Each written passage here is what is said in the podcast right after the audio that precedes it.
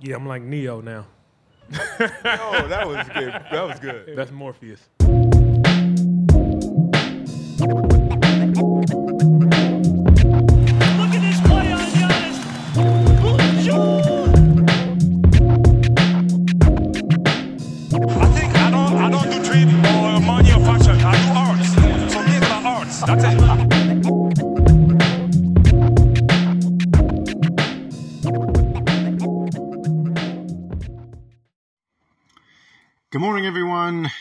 Jurassic Views, Ottawa's Raptors podcast. Bryce Diamond on a chilly day here in Ottawa, but like it's pretty regular day. February, you expect snow, minus eight. This is kind of what it is in Ottawa. We ain't worried about some big storm. This is just regular stuff. And, you know, sometimes we as people over exaggerate things. We over exaggerate storms. We over exaggerate how well we did on a test. We over exaggerate maybe, you know, how good we are uh, in pool or on the ping pong court. Uh, but, you know, at the end of the day, um, stats back things up, numbers back things up, and people's opinions. When you get a consensus from lots of different folks, um, kind of makes sense of things. And one thing that's been, I think, over exaggerated this season is how bad this year has been for the Toronto Raptors. The Toronto Raptors are currently 28 and 31 they started the season without a center. They started the season without a veteran quality backup point guard. And our expectations were greater than they probably should have been.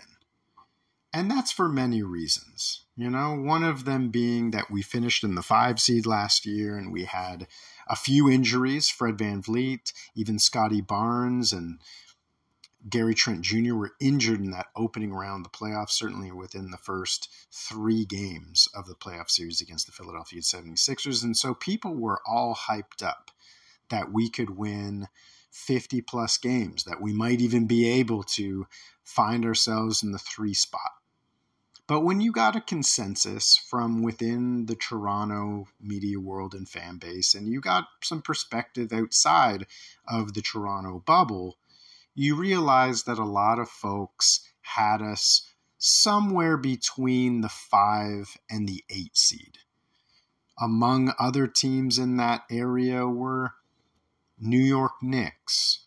Other teams were like the Miami Heat and the Atlanta Hawks certainly a lot of noise, a lot of hype was built around the Cleveland Cavaliers. And then when they got Donovan Mitchell, even more hype. A lot of people said that they would for sure be the four seed in the East and might even make the three seed. Now, the Cleveland Cavaliers have come out and played great basketball. After losing two play in games last year and not making the playoffs, the Cleveland Cavaliers are definitely going to be a playoff team and will likely, very likely, host an opening round series against somebody. But that somebody is definitely up for debate.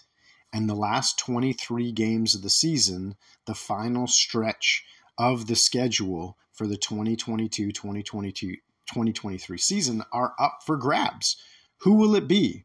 Currently, the Brooklyn Nets, who imploded and saw KD and Kyrie get traded for many players and draft picks, are not going to be that five seed, or it's very unlikely. Now, much respect much be, must be given to Jacque Vaughn, who is now given a contract to be the head coach of that team. I think that should have been done in 2019. It was not when he was the interim. Uh, I guess it was 2020 in the bubble. Should have been Jacque Vaughn who got the contract after the bubble. Instead, it was Steve Nash. Um, the experiment with Kyrie and KD, and then later James Harden, actually never worked out. Like I said, it imploded. Steve Nash, James Harden, Kevin Durant, and Kyrie Irving are no longer on this Brooklyn Nets roster. The New York Knicks have excelled quite well this season and have pl- probably played a couple games above expectations. They currently find themselves in the sixth seed, and I would say probably are favorites based on their performance this year, are probably favorites to face that Cleveland Cavaliers team in the first round as the five seed. After that, the Miami Heat are just a half game behind New York. And then a couple games behind them are the Atlanta Hawks, who just fired their coach, the second coach they fired in the last two years. Um, Lloyd Pierce, of course, was was fired earlier in uh, around the midway point of the 2021 season. And now Nate McMillan is fired. Apparently, Quin Snyder, former Utah Jazz coach, is among some of the leading candidates for that job. Just above the Toronto Raptors is the Washington Wizards, who have perpetually been in mediocrity. And then some bad luck and some real holes in the roster. The Chicago Bulls are two games beneath the Toronto Raptors, having lost six straight. The Indiana Pacers, who were kind of the Sacramento Kings of the Eastern Conference this year, exceeding expectations, actually being uh, legitimately the biggest surprise in the Eastern Conference, have faltered quite a bit after uh, Mr. Halliburton, Tyrese Halliburton, got injured. And then, really, I think came to grips with the fact that this is not a contending team this year, that this team's best year will probably be two or three years from now. But they have tons of young talent, including two Canadians, Andrew Nembhard and Benedict Mathurin, and even Chris Duarte is uh, got some Canadian connections, and uh, we'll claim him. Why not? Right? Why not? Um, so the Toronto Raptors find themselves in tenth, twenty-eight and thirty-one probably three to six games behind expectations. And certainly now with Jakob Poeltl on the roster and Khem Birch being dealt to San Antonio for Jakob, now we have a roster that we hoped to have had at the beginning of the season. And had we had Jakob Poeltl in this lineup at the start of the season, number one, Nick Nurse, I think, would have had a better opportunity to be uh, coaching a more balanced lineup, would have been pressured to change his high risk, high reward defense that he constantly has, and would have more options and more playmaking options um, through Jakob Poeltl's high IQ and great passing game for a center, would probably find ourselves between 33 and 35 wins, which would set us up for what many thought would be the case. A five or six seed, and certainly with the Nets imploding, would likely have us in the fifth seed. And if you told me before the season that we would be playing the Cavs in the opening round, I would say this makes sense. Two teams in very similar positions, having a top 20 guy with a young core. Um, this makes total sense and probably is a really good litmus test for both teams to say where they are currently and where they're going. And my guess is that that series would go, you know, six or seven games, and that the winner of that series would probably lose in the next round to the Boston Celtics or the Miami, or the Milwaukee Bucks. Unfortunately, as we said and as we know, Jakob Poeltl did not get onto this team until just before the trade deadline. And the Toronto Raptors, unfortunately, threw games away, like against Minnesota, Utah, and a few other games this season. And with those games thrown away, uh, they find themselves uh, with some pressure. And we'll talk about where we find this team in the greater pressure cooker that is the NBA. Um, but first, we want to talk about uh, or expand upon a little bit uh, about what Courtney and I talked about, which is where can we get to? Where can we get to this season? What is the likelihood of us winning more games than we lose in the final 23? What are the chances that the Brooklyn Nets do fall from that five seed and maybe to the seven or eight seed? Is it possible that we could host a play in game, maybe even the 7 8 playoff game against those very Brooklyn Nets? It's tough to say for sure. There are folks who have said that our schedule, based on the team's record that we are playing against, is about the fifth or sixth hardest schedule in the NBA. However, with the Celtics uh, and the Bucks being our last three games, two games in Boston and a mini series on April 5th and 7th, and the Bucks on April 9th, you would expect that those two teams with championship aspirations would be sitting some of their guys at that time. The other thing is that schedule um, people who evaluate the schedule and, and rank the difficulty of the schedule don't put in travel or back to backs. They simply look at the games we have and the teams we're playing against. We only have two back to backs, which is very different than some of the other teams that we're going up against. Many of the teams that fall between the 5 and the 12 seed have three or four back to backs in their final games. Some teams have 25 games or 24 games. Um, and in a situation like a back to back, the Toronto Raptors, in their second and third game after the All Star break, play the Pistons and the Cleveland Cavaliers.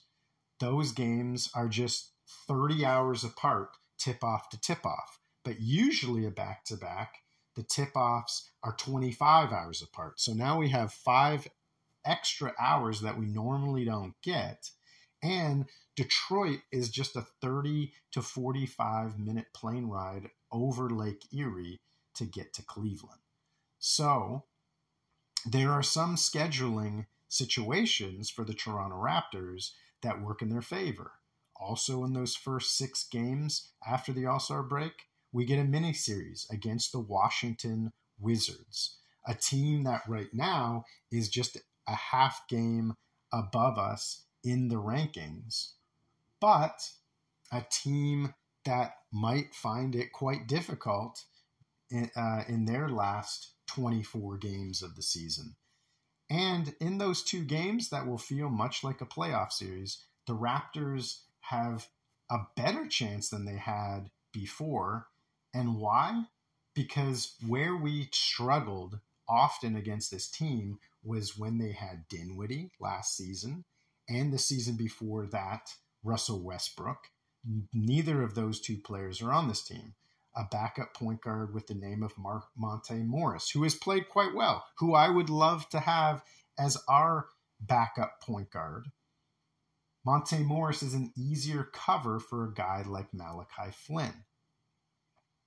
This Washington Wizards team also has two seven footers and we have struggled against those seven footers in the past. With Jakob Poeltl in the lineup, we take care of one of their advantages that they have had in the past. This Washington Wizards team has got some better play, a career year from Kyle Kuzma, but Bradley Beal is growing more and more disinterested in his team that he, he, he has been extremely loyal to. So is it possible that we find Bradley Beal on back to back nights in Washington, back to back games on March 2nd and March 4th in a situation where he's not up for it, the game as much as his team would like him to be, and we knock him off both times. The first six games certainly favor the Toronto Raptors. We even play the Pelicans without Zion Williamson. So to have the six games that we do and then be able to gain momentum from that, who knows where the season will end up. Now, the trickiest part of the schedule, without a doubt, is after the first six games. We play three games on, a, on the road in a row Denver, LA against the Clippers, and then again in LA against the Lakers. All of those teams at and during that week will want to win. The Lakers desperately need to get into the playoffs. The Clippers are wanting to build momentum to be able to put a championship season in place. And the Denver Nuggets, as the one seed, will want to ensure that they are the number one team, that the West must go through Mountain High in order to get to the NBA Finals. If we can somehow pull off two wins of those three tricky games, plus win five or six of our first six after the All Star game, I think we are in for one hell of a run. It's not guaranteed. There are other tricky games, but who knows how well the Pelicans might play? They have been solid. And if Zion gets healthy, that's a team who probably looks to get into the playoffs as the sixth seed and maybe even win a first round game, winning an upset against a team like the Memphis Grizzlies, who would be quite beatable for the New Orleans Pelicans. Now, the Raptors have the team, the talent, the personnel to be able to pull off a big run, to not just win 12 or 13 games, but maybe even win 15, 16, 17 games. If you remember last year, our team was not as good and was not as experienced as we are this year. That team, who had quite a tricky final 36 games of the regular season, including a seven game Western trip that saw us play against Denver and Phoenix back to back, went 25 and 11. So, if we were to win 16 out of our next 23 games, and adding that to the 8 and 4 we went going into the All Star break, that would put us at 24 and 11 in our final 35 games. It's not out of the question when you think that Pascal Siakam, a second time All Star and a two time All NBA player in the last uh, four seasons, has put up career numbers of 25 points, eight rebounds, and six assists. Fred Van VanVleet is back to his old self, playing his best basketball of the season. Certainly, he will improve the more he gets to play with Pascal and Jakob Poeltl, the three guys who are on that bench mob unit that helped take the Raptors to the number one seed in 2018. Gary Trent Jr. and OG Anunoby probably have the most questions on them in terms of the roster. And while the floor for this team this season is likely the 10 spot, the ceiling of this team is probably the 5 spot. And it comes down to how well Gary and OG not only play, but accept their roles with their teammates. Gary Trent Jr. is likely to start coming off the bench. It makes sense for so many reasons that other reporters and podcasters and former players have already outlined. Gary Trent Jr. is needed coming off the bench to give that bench unit not just scoring, but playmaking. For OG Anunoby, we need desperately a knockdown, catch and shoot three point shooter.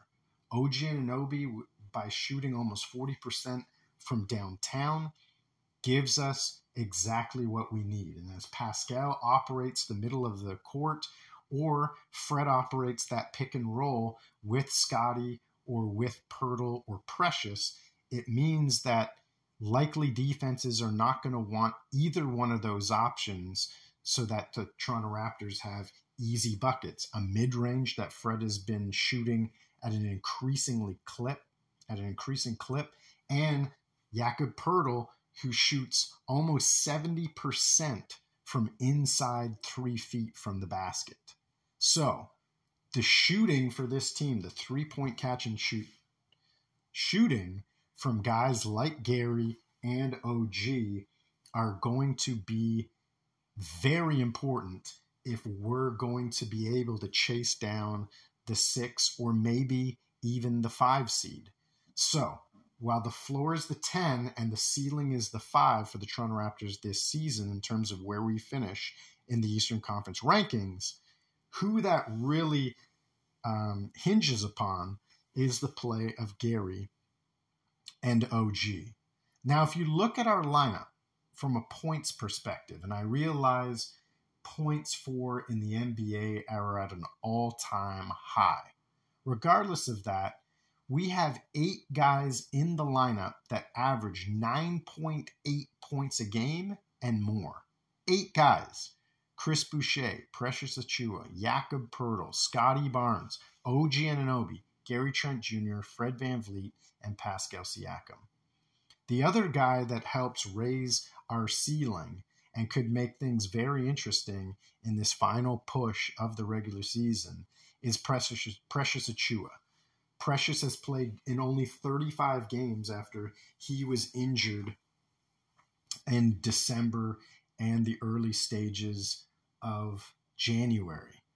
If Precious is healthy and continues to average around 11 points a game and seven rebounds, popping off the bench with Chris Boucher, that combination could get back to where they were last year. And who knows, even excel, even exceed where they played last year. The bench unit probably hinges upon the great play of Gary Trent Jr., but don't be surprised if they start playing well if Malachi Flynn doesn't play the best basketball of his career. The Tampa Tank season aside, Malachi Flynn has struggled greatly, but he has had some standout games. He has had them in the last three games, but he also had them when he had the chance to start when Fred VanVleet and a few others got injured at the start of the season. Right now, Malachi Flynn has averaged 14 minutes a game and been able to score five points a game. His assist to turnover ratio is the same as Fred VanVleet's, a very solid 3.5. If Malachi gets 12 to 15 minutes a game from Nick Nurse and gains the confidence that we've seen him play in the last three games, Malachi Flynn might just help complete a great bench mob unit with Thad Young, Chris Boucher, Precious Achiuwa, Gary Trent Jr., and himself. That unit alone could have us in games or separating ourselves from teams who are not nearly as strong as us. Teams like the Detroit Pistons, making it easier for our starters, giving them a break in the fourth quarter, and maybe even allowing us to sit them in certain games like the back to back where we play Detroit and want to rest Fred or Pascal so that they're ready in Cleveland the next night. It's not out of the realm of possibility that we could catch the five spot, but it will be tricky. When you look at the other schedules outside of Brooklyn, who I think has the hardest first 12 games coming out of the All Star break, which may send them on a free fall into the eight spot if they're not careful. The Miami Heat and the New York Knicks have difficult seasons. I would say New York will probably perform their best, knowing their age and their depth and the buy in that they have had for Tom Thibodeau. RJ Barrett is probably the guy that gives them the highest ceiling. For me, the New York Knicks ceiling is obviously the five seed, as no one's catching Cleveland, who are below them in the rankings. But because of the play of Jalen Brunson and Julius Randle, the New York Knicks floor is probably the seven seed, which means the Raptors are going to have an extremely difficult time getting past them. They also don't play the Knicks anymore this season. The Toronto Raptors do have a game, however, against the Miami Heat. That game takes place later in March, I believe March 28th, at home, which ends a four game homestand where we play the Pacers, Pistons, Wizards, and the Heat all winnable games. And should we win all those four games, we're looking at going into the final six games of the regular season, probably with at least 10, if not 12 wins, which sets us up for what could be a very memorable push here into the playoffs. And we would not be talking about the play in, we would be talking about the playoffs. But who knows where we finish? Now, a lot of people have said, well, this team is broken. They're not great, and we should be focused on just figuring out how to maximize trades in the summer. Now, some of the arguments have been that our team, especially our best players, are too old. And my question is have people not looked at where other teams around us what how old their best players are? Let's take the Brooklyn Nets for instance. Spencer Dinwiddie is arguably their best, most complete player. Well, he's the same age as Fred Van VanVleet and Pascal Siakam, who turned 29 later this year. Fred on the February 26th and Pascal on April 2nd. You look at the Chicago Bulls, whose best player is DeMar DeRozan. He's 33. Bradley Beal, I believe, turns 30 later this year.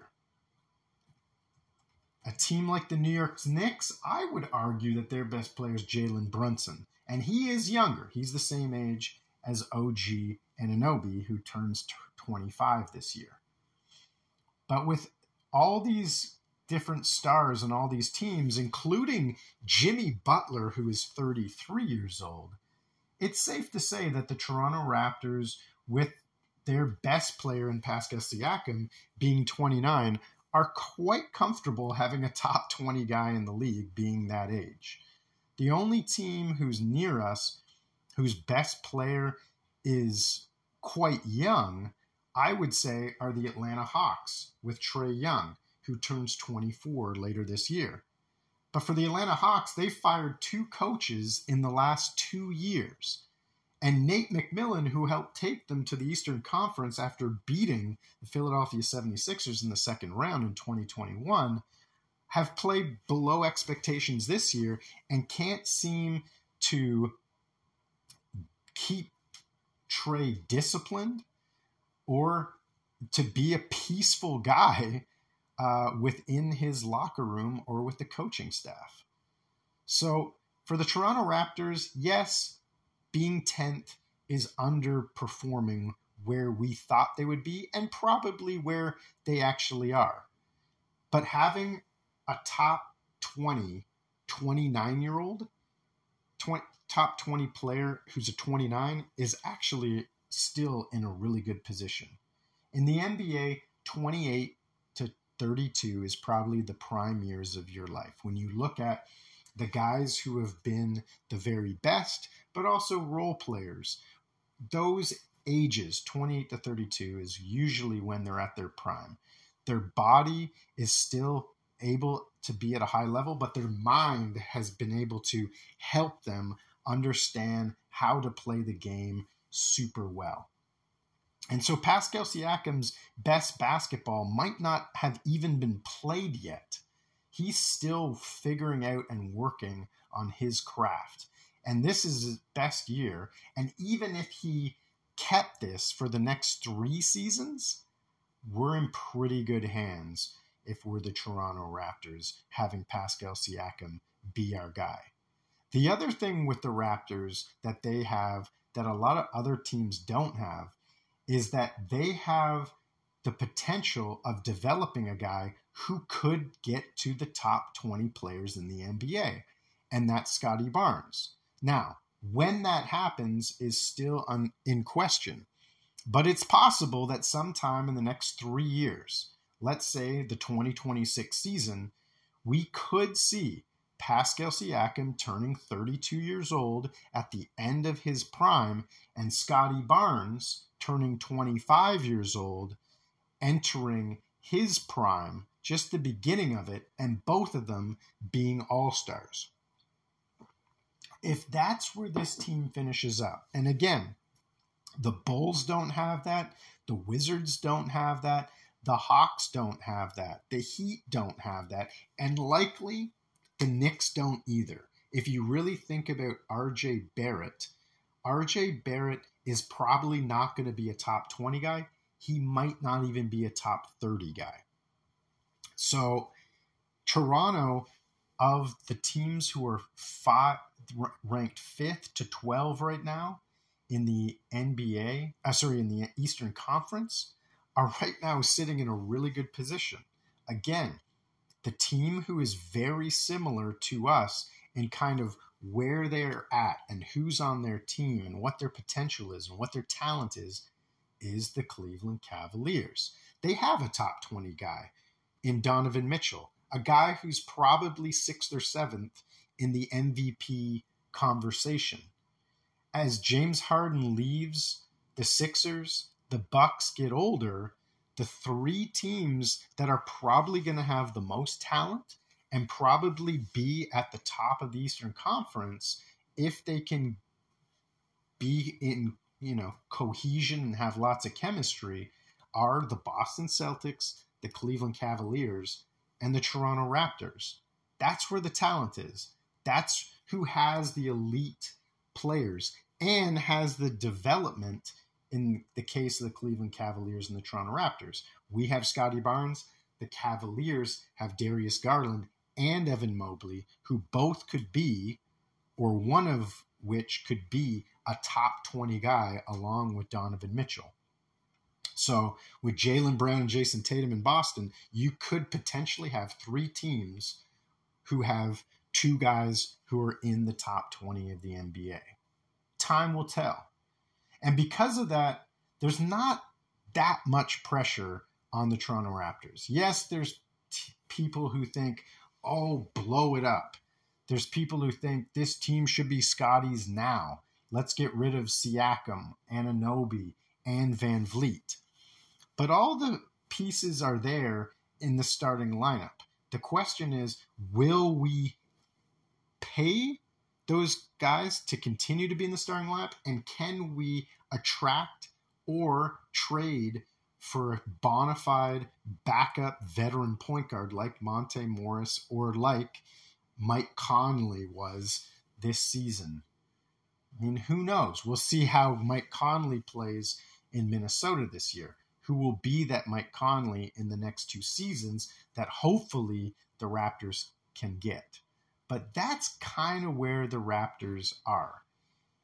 In terms of age, the Raptors are the 14th youngest team, right in the middle. And having traded Khem Birch away and getting Jakob Poeltl, we're actually a little bit younger than we started the season with.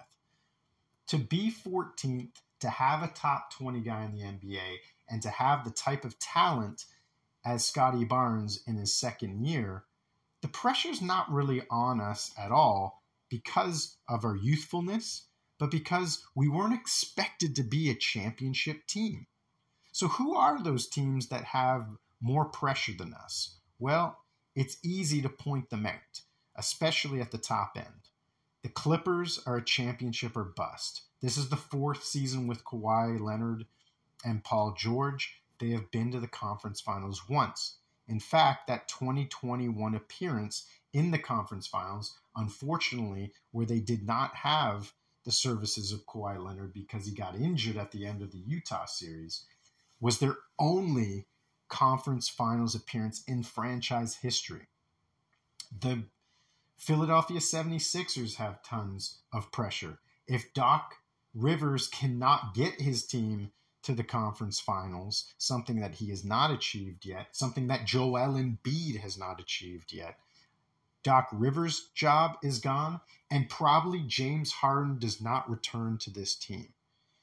Even with that, if they can't get to the finals, the Bucks have done it, the Celtics have done it, and it would mean four years where Joel Embiid has not done it. And that would be a real loss for them and might mean that their GM is finding himself a new job in Daryl Morey.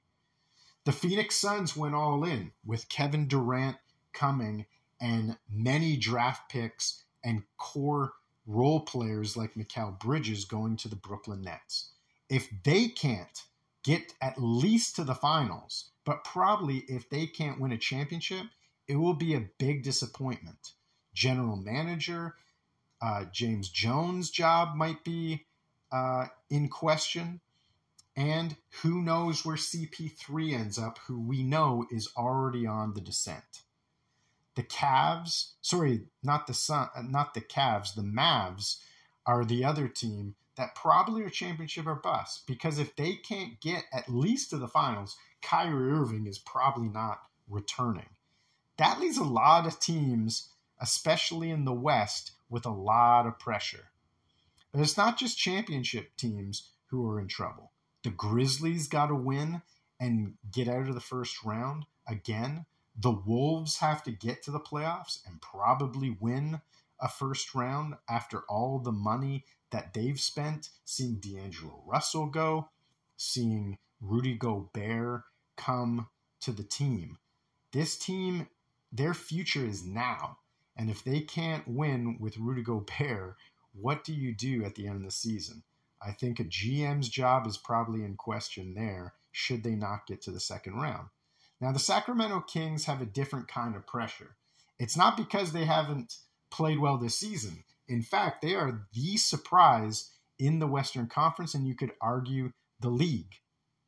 They are trying to break the curse, the Kobe curse, who knocked them out of the playoffs back in 2002 and uh, knocked them out of the playoffs for good. They have not been back to the playoffs, I believe, since 2003.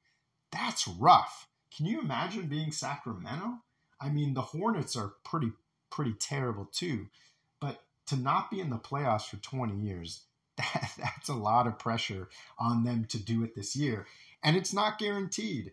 You have teams like Golden State, Minnesota, LA, Portland, Utah, all trying to get in to the playoffs. If the Kings can't finish at least in the sixth seed and they slide into that play in, they might find themselves in a very high pressured, difficult play in game, and maybe two. And if that's the case, they might not get in. They are there's a lot of pressure riding on this final stretch of the season for them. Although I don't think anyone's going to lose their job for it. The Miami Heat and the Trailblazers, is it over? Is it time to mix things up? It just might be. Kyle Lowry is on a $30 million uh, a year deal right now. And this is only his second year. Gosh, the Raptors won that trade, in my opinion, on a bigger picture level. Precious Achiuwa, I think, has already had more impact and been more effective for the Raptors this year than Kyle Lowry has, and he earns a tenth of what Lowry earns. Damian Lillard, can he find himself in a better position? Because he might not make the playoffs this year again. I would love to see Damian Lillard be traded for Trae Young. Surround Trae with all those shooters and give Damian Lillard the opportunity to play with pro, uh, a more veteran coach and a team that has a really strong defensive lineup within the conference that's probably a little bit easier to make the playoffs and win a first round. Now, the Celtics and the Nuggets, they definitely have more pressure than the Raptors, but nowhere near the top. Both Celtics and the Nuggets, at least for the next three seasons, are going to be contenders in their conferences and maybe in the league. I would expect that the Celtics and Nuggets, one of those two teams will win a championship in the next two seasons. You might even see both of them win a championship in the next two seasons with all the talent, depth, and the coaching that they have. So, where do the Raptors fall? The Raptors fall probably somewhere in the middle, just like their age. They and the Cavs and the Pelicans are probably the teams who have the talent, the age, and the desire to win, where you would imagine that the pressure will only build from this year on, but the pressure is not nearly as high as it will be in in the years to come. So I put them in the middle. And you know what? That's not a bad place to be, where you don't have a ton of pressure to get to the conference finals, but you're building toward it. So even if the Raptors aren't weren't able to get to the five seed, even if they didn't win a first round as the five, six, or seven seed, that's okay. The main thing for the Raptors is get, just get to the playoffs. And then you can at least have something to say, knowing that something positive to say, knowing that you started the season without a center and without that quality veteran backup point guard. Who's on the hot seat for the Raptors, speaking of pressure? If they weren't to make the playoffs, if, say, they finished ninth, won the first play-in game, and then lost the second play-in game to a team like the Miami Heat, who would have the most pressure on them? Well, I think Nick Nurse for sure would have the most pressure on them. That makes sense. With Nate McMillan getting fired at a very bizarre time, and I'm I'm actually glad the Raptors did haven't fired Nick Nurse at this point in the season. But I still think that Nick Nurse would be under fire for sure in the summer. I think there's probably a lot of tweaking they'd want to do both offensively and defensively that he's going to have to adjust to if he wants his team to be able to fire on all cylinders and get the most out, most out of everyone but also get the most buy-in from everyone. If the Raptors weren't able to get to the playoffs, I think Fred Van VanVleet's got a lot of pressure. He does have a play-in option which he might choose to exercise, but Clutch Sports and Fred might decide once again to bet on himself and get himself to a bigger, better market, or at least an American market. Possibly Chicago could be a destination for him. But if Fred can't lead his team to the playoffs as a point guard who's just turned 29, who's in the prime of his career, and having just come off an all star season, that might leave a lot of questions around Fred VanVleet. We'll see. OG Anunoby is probably third on the pressure list within the franchise. And the reason for that is that OG seems to be a little um, difficult if he doesn't get his way. Now, I don't know that personally, but that seems to be all the messaging, both from within the Toronto media and with the NBA media at large. Who knows? For OG Anunoby, he could be traded. And if he doesn't perform well, he might not be able to go to a team that he actually wants to go to. But he's got the skill set to be able to attract some of the bigger teams. Would Phoenix not want OG Anunoby to be beside Devin Booker and Kevin Durant? Of course they would. It would set up something similar that Boston has right now. And there's other teams. I'm sure the Los Angeles Lakers would la- rather have OG Anunoby than Rui Hachimura.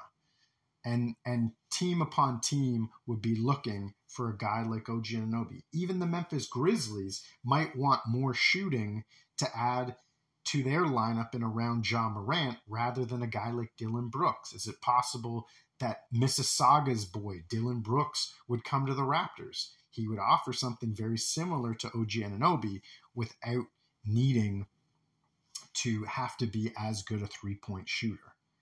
After OG Anunoby, I think Nick Nurse's main staff members' jobs would be in trouble. Earl Watson, internally, anyways, would probably be the next coach for the Toronto Raptors, but they may decide to go elsewhere and find the coach externally. I think Nate Bjorkman, with Nick Nurse getting knocked out, would probably lose favor from within the organization. And I think so would Adrian Griffin, who's the main assistant, the lead assistant within Toronto. The last guy who I'll talk about who's in the pressure seat within the Toronto Raptors is Masai Ujiri. Now, you could also add Bobby Webster, and it's arguable, you could argue, sorry, that Bobby Webster should be ahead of Masai Ujiri but Masai made a mistake. He really did. And he's the spokesman at the end of the day for the front office. we didn't go out and get ambitious enough to get Poeltl as we should have done at the start of the season. Had we have done that, we would have set up this team and Nick Nurse for a much better position to make a run for that five seed. Heck, we might already be the five seed. Masai Ujiri, however, has this beautiful position that he gets to watch and he gets to create this roster um, for the benefit of Pascal Siakam and Scottie Barnes. And we knew this year was not going to be the year where their primes would maybe intersect. That's still two or three years away. So he still has time to evaluate this roster. And I think those are in charge of MLSE still have time to evaluate Masai before they make any decision on him. The truth is with this Toronto Raptor is that they have more talent than we're willing to accept, to concede about. We like to rip Pascal, Fred, and OG at different times this season. We like to um, underappreciate Jakob Poeltl's abilities and fit for this team.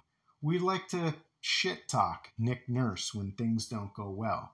But the truth is, all of those guys are at the high point of their careers and are right up there with some of the best uh, in their field within the NBA. Nick Nurse is a top five coach. Now, whether the players buy in is a whole nother thing. The talent on this team is a top five talent within the Eastern Conference.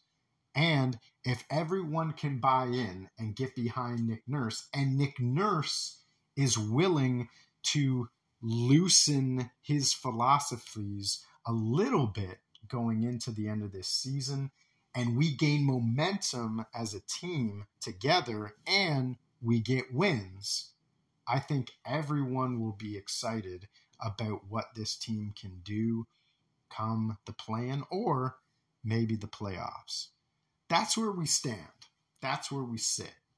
And if there's one message that you're going to hear a lot over the next 23 games of this regular season and possibly into the playoffs, should we get ourselves out of the play in, it is stay in the present. There are going to be bumps in the road. There are going to be obstacles, but there is a lot of optimism to believe that we can get in to the eight seed. And if we get Brooklyn as the seven seed, or we are the seven seed, I think we're going to solidify ourselves in the playoffs. It's likely that we're going to be, you know, 12 to 14 games better than we are right now. Um, through these 23 games. And it's likely we're going to find ourselves against uh, a real Eastern Conference contender like Philly, Milwaukee, or Boston. At the start of the season, if we got one of those three teams, it was unlikely that we could actually win that series. And so we're not that far behind. Should we pull off a great run before the playoffs and getting to the five seed, well, now we've met the expectations that we had at the start of the season to be the five seed. And knowing that our opponent is not the Brooklyn Nets or the Philadelphia 76ers, but it's the Cleveland Cavaliers, man, then who knows what could happen. So let's stay present. Let's get excited. Let's get behind this team and see what can happen. New Orleans Pelicans are tonight. Hope you're able to watch. Hope you're able to enjoy. Until then, peace. I think I don't, I don't do or money or. I do arts. Me, arts. That's it.